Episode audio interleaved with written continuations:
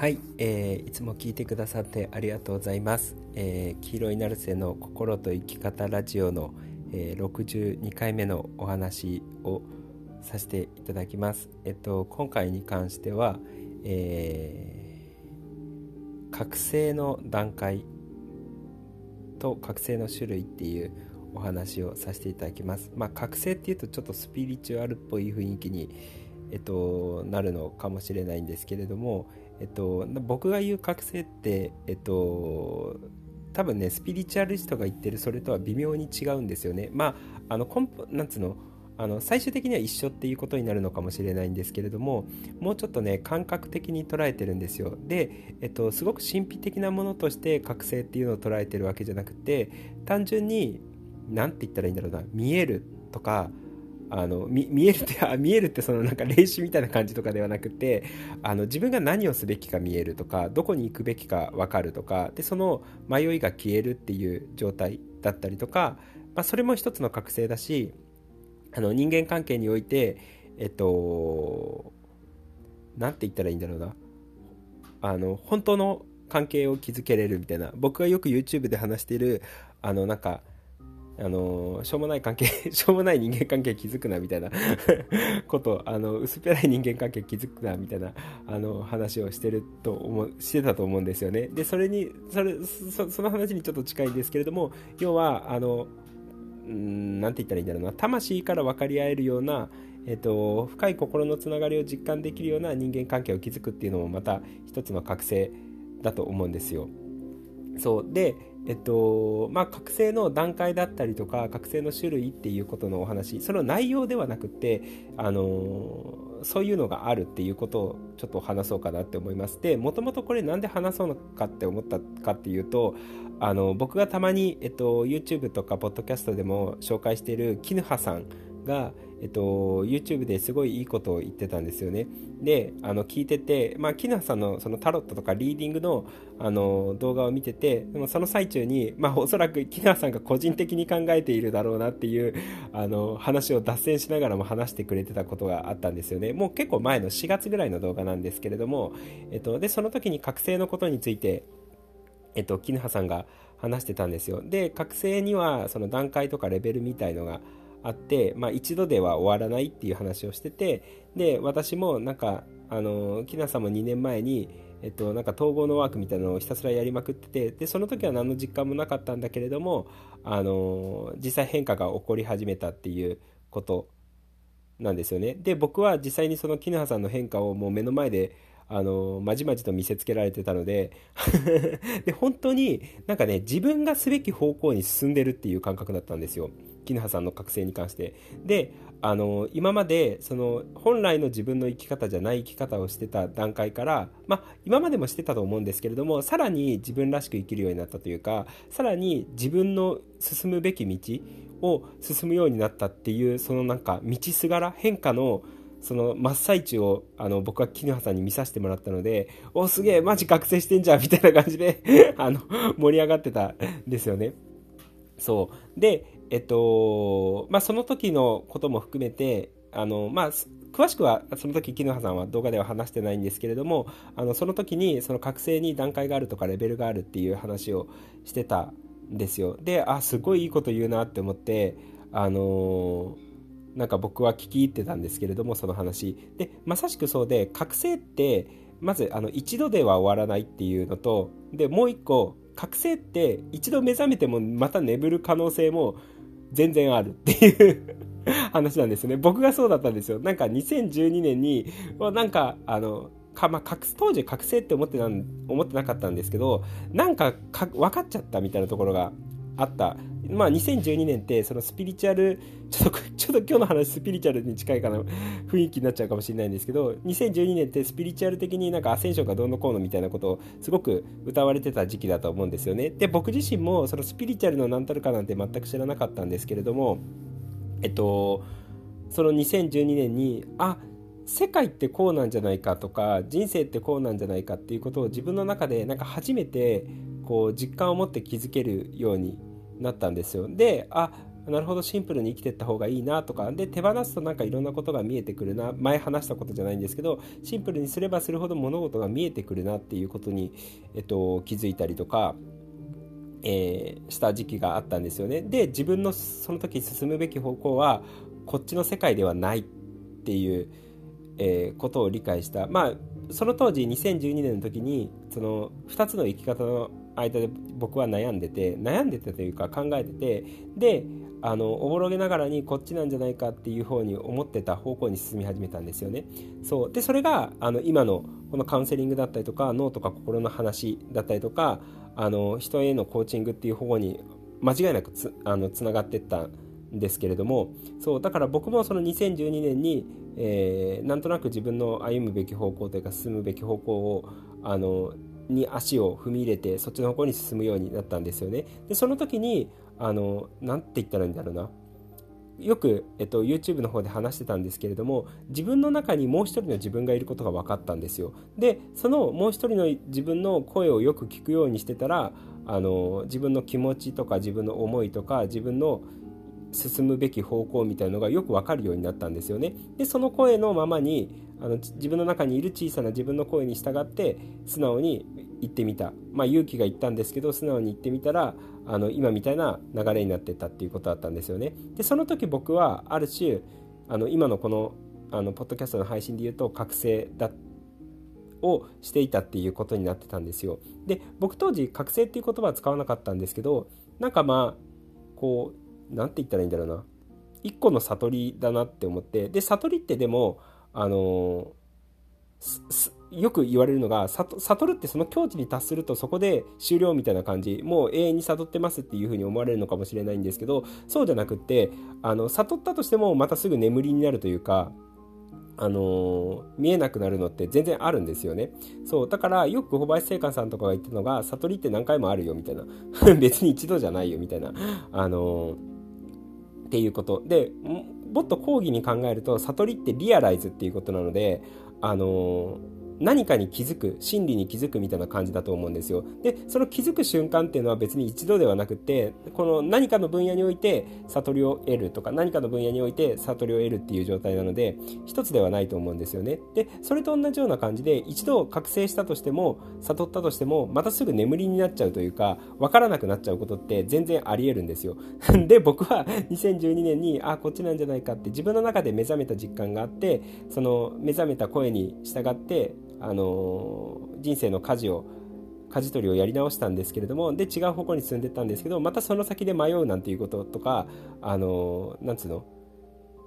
あの自分の行く方向が見えなくなるってことは全然全然あった全然あるんですよ。そう。だからあの覚醒って一度だけじゃないなっていうのも本当にすごい思います。でその何に対して覚醒するのかっていうのも多分あるだろうなって思ってその段階もそうだしこうどの分野において覚醒してるのかっていうこととかもあるなって思ってそれがこう自己の発見っていうこともあるのかもしれないし単純にその人間関係においてその何かが気づかれていくっていうことなのかもしれないしあのうん。何て言ったらいいだろう。こう複数の道があった時に A という道 B という道 C という道 A という分野、えー、B という分野 C という分野そのそれぞれの分野において A という分野の覚醒 B という分野の覚醒 C という分野の覚醒っていうのがあるだろうなって思ったんですよ。だから例えば自分のやるべきことを見つけてえっとあここが私の進む道だって言ってそこに迷いがなくなったとしても人間関係で揉めないかっていうとそうでもないっていうことなんですよ。そうあのその人間関係においてとかその物事との関わり方においてどういうふうに接していけばいいのかっていうこともすごく大事なんですよねだから僕自身も進むべき方向性は見えたとしてもこうここ最近のポッドキャストとか YouTube じゃないんですけどいろんなものに対してこう好意的に抱いていることそれこそいろんなものに対して感謝していること大好きっていう気持ちをいつも持っていることってすごく重要だなっていうことに気づいた時はあったんですよね。でそれは自分がどの道に進めばいいのかっていうことに対して気づいたのとは別の段階なんですよ。だって別じゃないですか。あの私はこの道で行くんだっていうふうに自分の進むべき道が見えるっていうこととあのその進むべき道が見えたとしてもそこになんか敵がいっぱいいたりとかあの好意を抱いてくれない人がいっぱいいたりとかするとうまく進めたくなるはずなんですよね。間違いなく。そう。でもその自分の進むべき道が見えるっていうことと周りから好意を抱かれるっていうことは全く関係ないんですよね。そう。だだってそもそも自分あのいつも言っているありがとうワークとかの話じゃないんですけど自分が好意を投げかけると好意が返ってくるだけなのでだから自分からそのいろんな人に対していろんなことに対していろんなものに対してあのありがたいっていう感謝だったりとか好きっていう気持ちをいつも投げかけているっていう状態が重要なんですよ。でそのでそうするとそのいろんな人が味方してくれたりとかいろんな人に愛されたりだったりとか支えられたりとかするっていうことなんですけどそれと自分の道が見えていくってくるっていうのはまたちょっと別の話なんですよね。そうだからあの、まあ、関係性はあるんですけどもちろんあのなんか自分の声を聞くと自分の中自分の中にいる自分の本心の声を聞くことによって自分の道が行くべき道が見えてくるんですけれども自分の中の自分の本心の声を聞くことによってでそれをこうなんつうの受け入れてあげることによって自分に対する愛が深まってくる。で自分に対する愛が深まってくることによって人に愛されるっていう因果関係はあるんですよ。そう。だから結局自分の声を聞くことによって道が分かったりとか自分を愛せたりとかするっていうところにつながってくるんですけれどもそう。ただあの別個に考えておいた方が多分分かりやすいかなって思います。でそういうふうに覚醒の段階とか覚醒の分野どのフェーズどのなんだろう領域で覚醒をしているのかどの領域で悟りを覚えているのかっていうことはあの人それぞれ違うしで人それぞれ時期によっても違うだろうしあのこの分野であの目覚めてで次あの分野で目覚めてっていう状態にはなるとは思うんですよ。そうでもこの複数のその覚醒だったりとか自分にとっての悟りを得るっていうことそのものがその人生をより良くしていくっていうことは間違いないと思うんですよねどの分野においてより良くしていくのかは分かんないんですですけれどもあの自分の人生が総合的に良くなっていくことに関してはあのおそらく間違いはないと思うんですよ。そうだからその自分がどの分野において目覚めるのか覚醒するのかっていうこと。でその覚醒っていうのは一度覚醒したらはい終わりっていうわけではなくてその覚醒してもまた目覚めるあ目覚めるじゃない眠る可能性っていうのはあの全然ありえるなって思うので要はいつもあの これはちょっと並木さん並木義和さん的な言葉じゃないんですけどいつも目覚めた意識で生きているっていうのはすごい重要だしあのなんつうの油断するとやっぱ眠っちゃうので で見えなくなっちゃったりとか迷っちゃったりとかするっていうことなのである種目覚めたあの意識の状態の時ってあの迷いっていうのがほぼゼロなのでそう。で囚われるっていう感じもほぼゼロなのでそう。でもそれってことはでも囚われた精神状態の時と囚われてない精神の状態の時って人ってあのなんつうの？よく変わると思うんですよ。あの昨日大丈夫だったけど今日やばいみたいな。今日今日確信に変わってるけど明日迷い始めたとかそういうのあるわけじゃないですか。そうだからその前その覚醒してたりとか目覚めた意識になったりとかまたは眠りの意識になったりとかを繰り返し続けてるんですよ人って。そうだからその目覚めた意識の状態